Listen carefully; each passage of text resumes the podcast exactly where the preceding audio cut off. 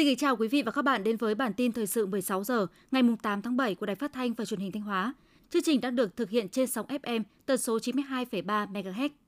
6 tháng đầu năm 2023, tỉnh Thanh Hóa tiếp tục là địa phương đứng thứ 8 cả nước và đứng đầu các tỉnh Bắc Trung Bộ về phát triển doanh nghiệp mới. Tuy nhiên, số doanh nghiệp thành lập mới chỉ đạt hơn 43% kế hoạch năm và bằng 80% so với cùng kỳ năm trước. 6 tháng năm 2023, Thanh Hóa có hơn 1.300 doanh nghiệp thành lập mới. Tuy nhiên đến nay, số doanh nghiệp thành lập mới chỉ đạt hơn 43% kế hoạch năm. 21 trên 27 huyện, thị xã, thành phố có số doanh nghiệp thành lập mới giảm so với cùng kỳ. Theo quy luật, số lượng doanh nghiệp thành lập mới thường tập trung trong quý 3 và quý 4. Với việc triển khai đồng bộ các giải pháp hỗ trợ phát triển doanh nghiệp của các ngành, các địa phương, đơn vị, tỉnh Thanh Hóa quyết tâm hoàn thành mục tiêu phát triển doanh nghiệp năm 2023. Theo Sở Nông nghiệp và Phát triển Nông thôn Thanh Hóa, từ năm 2018 đến nay, trên địa bàn tỉnh có 749 lượt hợp tác xã nông nghiệp tham gia từ một đến toàn bộ các khâu trong chuỗi liên kết sản xuất, tiêu thụ sản phẩm trồng trọt. Trong đó có 523 lượt hợp tác xã tham gia liên kết theo chuỗi khép kín, từ sản xuất đến tiêu thụ sản phẩm – Việc tham gia các chuỗi sản xuất, liên kết tiêu thụ sản phẩm nông nghiệp đã thúc đẩy quá trình phát triển sản xuất ứng dụng công nghệ cao tại các địa phương, góp phần nâng cao thu nhập cho người sản xuất và hướng tới nền kinh tế nông nghiệp hiện đại, bền vững. Toàn tỉnh hiện có khoảng 138 hecta nuôi cá lồng. Trong đó, diện tích nuôi cá lồng nước ngọt trên các hồ thủy lợi, hồ thủy điện khoảng 50 hecta, với trên 2.100 lồng nuôi và khoảng 88 hecta nuôi cá lồng nước lợ, nước mặn với gần 4.000 lồng nuôi. Để nâng cao hiệu quả kinh tế, người dân đã phát triển đa dạng các đối tượng nuôi. Đối với diện tích lồng nuôi nước ngọt, ngoài những đối tượng nuôi truyền thống, người dân còn phát triển một số loại giống đặc sản như cá bống, cá anh vũ, cá ngạnh. Đối với diện tích nuôi nước mặn, người dân đã phát triển các mô hình nuôi cá song, cá chim vây vàng, cá hồng, cá cháp, cá vược, cá giò, cá cảnh biển, tôm hùm, ốc hương. Cùng với việc mở rộng diện tích nuôi, người dân đã chú trọng phát triển nuôi cá lồng theo quy mô hàng hóa, gắn với liên kết tiêu thụ sản phẩm. Trong 2 năm 2021-2022, Thường Xuân là một trong những địa phương đi đầu cả tỉnh về số lượng bài viết tham gia cuộc thi chính luận về bảo vệ nền tảng tư tưởng của Đảng. Với nhiều cách làm hay, bám sát thực tiễn nhiệm vụ của từng đơn vị, nên sau 4 tháng triển khai, 100% tổ chức cơ sở Đảng và các tổ chức đoàn thể cấp huyện đã tham gia cuộc thi. Hiện nay đã có 70% đơn vị trên địa bàn huyện Thường Xuân tổ chức chọn lọc xong bài thi, chậm nhất đến ngày 10 tháng 7 sẽ gửi toàn bộ số bài thi chất lượng nhất ở cấp cơ sở đến ban tổ chức cuộc thi cấp huyện. Từ đây, ban tổ chức sẽ tiếp tục chọn ra những bài thi xuất sắc gửi tham dự cuộc thi cấp tỉnh trước ngày 15 tháng 7 tới. Thời gian qua, phụ nữ huyện Đông Sơn đã xây dựng nhiều mô hình hay, hoạt động thiết thực, góp phần tạo cảnh quan môi trường nông thôn xanh sạch đẹp. Đến nay, tất cả 94 tri hội phụ nữ của huyện Đông Sơn đều đã xây dựng được đường hoa hoặc hàng rào xanh có chiều dài từ 500 đến 1.000 mét. Toàn huyện có 125 ngôi nhà xanh đặt tại các điểm công cộng như chợ, trường học, nhà văn hóa, các điểm gần khu dân cư. Bằng những mô hình việc làm cụ thể trong công tác bảo vệ môi trường, các cấp hội phụ nữ huyện Đông Sơn đã và đang góp phần thiết thực vào quá trình xây dựng nông thôn mới nâng cao, nông thôn mới kiểu mẫu trên địa bàn. Từ đầu năm 2023 đến nay, lực lượng công an Thanh Hóa đã tăng cường tuần tra kiểm soát, xử lý hơn 8.600 trường hợp lái xe vi phạm nồng độ cồn, phạt tiền gần 35 tỷ đồng. Bên cạnh việc tiếp tục đẩy mạnh công tác tuyên truyền, lực lượng cảnh sát giao thông phối hợp với các lực lượng chức năng tăng cường bố trí lực lượng tổ chức tuần tra, xử lý nghiêm hành vi vi phạm về nồng độ cồn với phương châm xử lý không có vùng cấm, không có ngoại lệ. Ngoài bị xử phạt vi phạm hành chính, lực lượng cảnh sát giao thông cũng gửi thông báo vi phạm đến cơ quan, tri bộ đối với các trường hợp là cán bộ công chức, viên chức, đảng viên, lực lượng vũ trang trên địa bàn để có biện pháp xử lý vi phạm. Tiếp theo là phần tin trong nước. Ngân hàng Nhà nước Việt Nam vừa có công văn gửi các ngân hàng chi nhánh ngân hàng nước ngoài về việc tăng cường các biện pháp quản lý rủi ro trong mở, sử dụng tài khoản thanh toán. Ngân hàng Nhà nước yêu cầu các ngân hàng chi nhánh ngân hàng nước ngoài, gọi chung là tổ chức tín dụng, khẩn trương nghiêm túc giả soát quy trình, quy định nội bộ về mở, sử dụng tài khoản thanh toán và chỉ đạo cán bộ nhân viên trong toàn hệ thống tổ chức tín dụng thực hiện nghiêm trình tự, thủ tục mở tài khoản thanh toán theo quy định, không thực hiện việc mở tài khoản thanh toán theo danh sách khách hàng lập sẵn, bảo mật thông tin khách hàng mở tài khoản.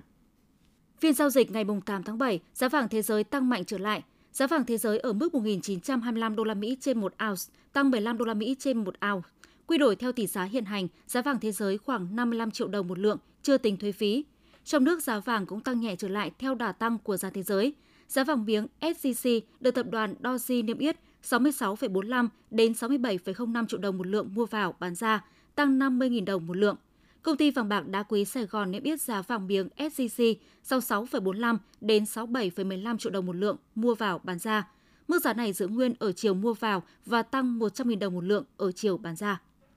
Nhiều nơi giá lợn hơi tăng từ 3.000 đồng đến 5.000 đồng so với tháng trước, lên mốc mới 64.000 đến 67.000 đồng một kg. Khảo sát tại miền Bắc cho thấy giá lợn hơi liên tục tăng những ngày qua. Tại Bắc Giang, Hưng Yên, Thái Bình, giá thu mua lần lượt lên mức 65.000 đồng và 67.000 đồng một kg, tăng 2.000 đến 3.000 đồng một kg so với tháng trước. Tại khu vực miền Trung Tây Nguyên, giá lợn hơi thấp hơn miền Bắc nhưng cũng lên mốc từ 60.000 đến 63.000 đồng một kg. Với miền Nam, giá lợn hơi tăng 1 đến 2.000 đồng một kg và trong khoảng 59.000 đến 64.000 đồng. Trước tình hình giá lợn hơi tăng, ngành nông nghiệp các địa phương khuyến cáo người chăn nuôi tiếp tục theo dõi thị trường, cẩn trọng trong việc tăng đàn lúc này. Theo Bộ Xây dựng, trong 6 tháng đầu năm, cả nước có 9 dự án nhà ở xã hội, nhà ở cho công nhân khu công nghiệp đã được khởi công xây dựng với tổng số hơn 18.700 căn. Bên cạnh đó, số liệu từ Ngân hàng Chính sách Xã hội cho thấy, đến nay, trên cả nước đã giải ngân được trên 6.200 tỷ đồng cho khoảng 15.000 khách hàng thuộc đối tượng vay để mua, thuê mua nhà ở xã hội, nhà công nhân, xây dựng mới hoặc cải tạo, sửa chữa nhà ở. Thực hiện chỉ đạo của Thủ tướng Chính phủ về việc xử lý triệt đề vấn đề SIM đã được nhập sẵn thông tin thuê bao, kích hoạt sẵn dịch vụ trên thị trường, quản lý chặt chẽ thông tin thuê bao viễn thông di động. Từ tháng 3 năm 2023, Bộ Thông tin Truyền thông đã ban hành kế hoạch và chỉ đạo Sở Thông tin Truyền thông triển khai thanh tra việc chấp hành pháp luật về quản lý thông tin thuê bao đối với các chi nhánh của doanh nghiệp viễn thông, điểm cung cấp dịch vụ viễn thông, các tổ chức cá nhân đăng ký số lượng lớn SIM.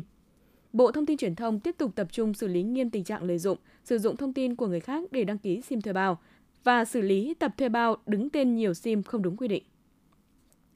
Mặc dù đề các môn thi tốt nghiệp trung học phổ thông năm 2023 được cả giáo viên và học sinh đánh giá là dễ thở khi bám sát chương trình sách giáo khoa, nhưng với độ phân hóa cao, dự đoán sẽ không xảy ra tình trạng cơn mưa điểm 10 và điểm chuẩn ở các trường top đầu sẽ giảm.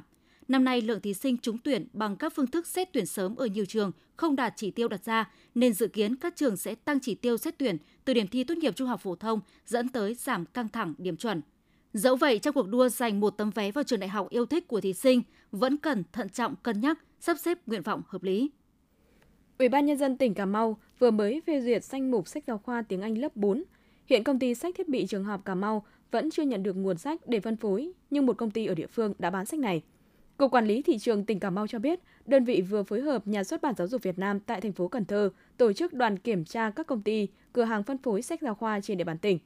Qua kiểm tra, lực lượng chức năng phát hiện hàng trăm đầu sách giả các môn như toán lớp 3, tiếng Việt lớp 3 và tiếng Anh lớp 4, tiếng Anh lớp 6. Các cửa hàng phân phối đã không cung cấp được hóa đơn chứng từ hợp pháp của sách với giá trị lên đến hàng trăm triệu đồng theo giá niêm yết. Lực lượng chức năng đã tịch thu tất cả số lượng sách không có hóa đơn chứng từ, tài liệu thể hiện nguồn gốc hợp pháp để tiêu hủy theo quy định. Bắt đầu từ ngày 8 tháng 7, khán giả yêu điện ảnh Pháp tại Đà Nẵng có thể thưởng thức những bộ phim Pháp qua sự kiện điểm hẹn điện ảnh Pháp vào các ngày thứ Bảy hàng tuần tại dạp chiếu phim Metis Cinema tại địa chỉ Helio Center, mùng 2 tháng 9, Hòa Cường Bắc, quận Hải Châu. Tại đây vào mỗi buổi chiều thứ Bảy hàng tuần sẽ giới thiệu nền điện ảnh Pháp đa sắc màu với các tác phẩm từ kinh điển đến những bộ phim đoạt giải mới nhất cũng như những bộ phim hoạt hình hấp dẫn phù hợp với trẻ em và gia đình. Tất cả các bộ phim được trình chiếu đều có phụ đề kép tiếng Việt và tiếng Anh. Người dân và du khách nước ngoài tại thành phố Đà Nẵng có thể thưởng thức các tác phẩm điện ảnh nêu trên. Cục Hàng không vừa chủ trì họp khẩn với các đơn vị liên quan trong toàn ngành để siết lại công tác đảm bảo an toàn khai thác hàng không sau khi liên tiếp xảy ra những vụ việc uy hiếp an toàn bay. Điển hình là việc hai máy bay gần cắt mặt nhau tại sân bay Nội Bài Hà Nội. Mặt đường bay sân bay Vinh Nghệ An bị vỡ, máy bay thủng lốp do cắn phải đinh. Liên quan vụ việc hai máy bay vi phạm khoảng cách an toàn ở sân bay Nội Bài ngày 24 tháng 6 vừa qua, lãnh đạo Cục Hàng không cho hay đã lập tổ điều tra để làm rõ vụ việc – Vụ việc này uy hiếp an toàn bay nên tổ điều tra của cục sẽ làm rõ sai sót của từng bên và cá nhân liên quan, trách nhiệm và đề xuất biện pháp chế tài xử lý, lãnh đạo cục hàng không nói. Việc điều tra sự cố trên sẽ có dài hơn thông thường do phụ thuộc vào việc liên hệ phỏng vấn tổ bay của hãng hàng không Air Asia Thái Lan. Dự kiến chiều 10 tháng 7, tổ điều tra của Cục Hàng không sẽ họp với các bên liên quan vụ việc để đưa ra kết luận. Theo Tổng công ty Đường sắt Việt Nam, lượng khách đi tàu tuyến Hà Nội Hải Phòng ngày càng gia tăng – vì vậy, để tạo điều kiện cho hành khách đi tàu trên tuyến Hà Nội Hải Phòng, kể từ ngày 13 tháng 7, ngành đường sắt sẽ tổ chức cho các đôi tàu Hà Nội Hải Phòng xuất phát và kết thúc tại ga Hà Nội vào tất cả các ngày trong tuần. Quý vị và các bạn vừa theo dõi bản tin 16 giờ của Đài Phát thanh và Truyền hình Thanh Hóa. Mời quý vị tiếp tục đón nghe chương trình tiếp theo của đài chúng tôi.